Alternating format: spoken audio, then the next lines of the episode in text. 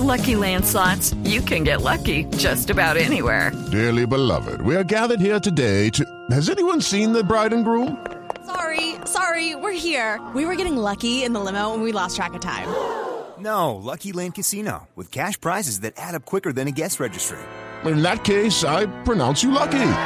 Play for free at LuckyLandSlots.com. Daily bonuses are waiting. No purchase necessary. Void were prohibited by law. 18 plus. Terms and conditions apply. See website for details. El gobierno nacional anunció que suspenderá el suministro de gas a Venezuela. La medida entrará en vigor a partir del mes de junio. Diego Monroy.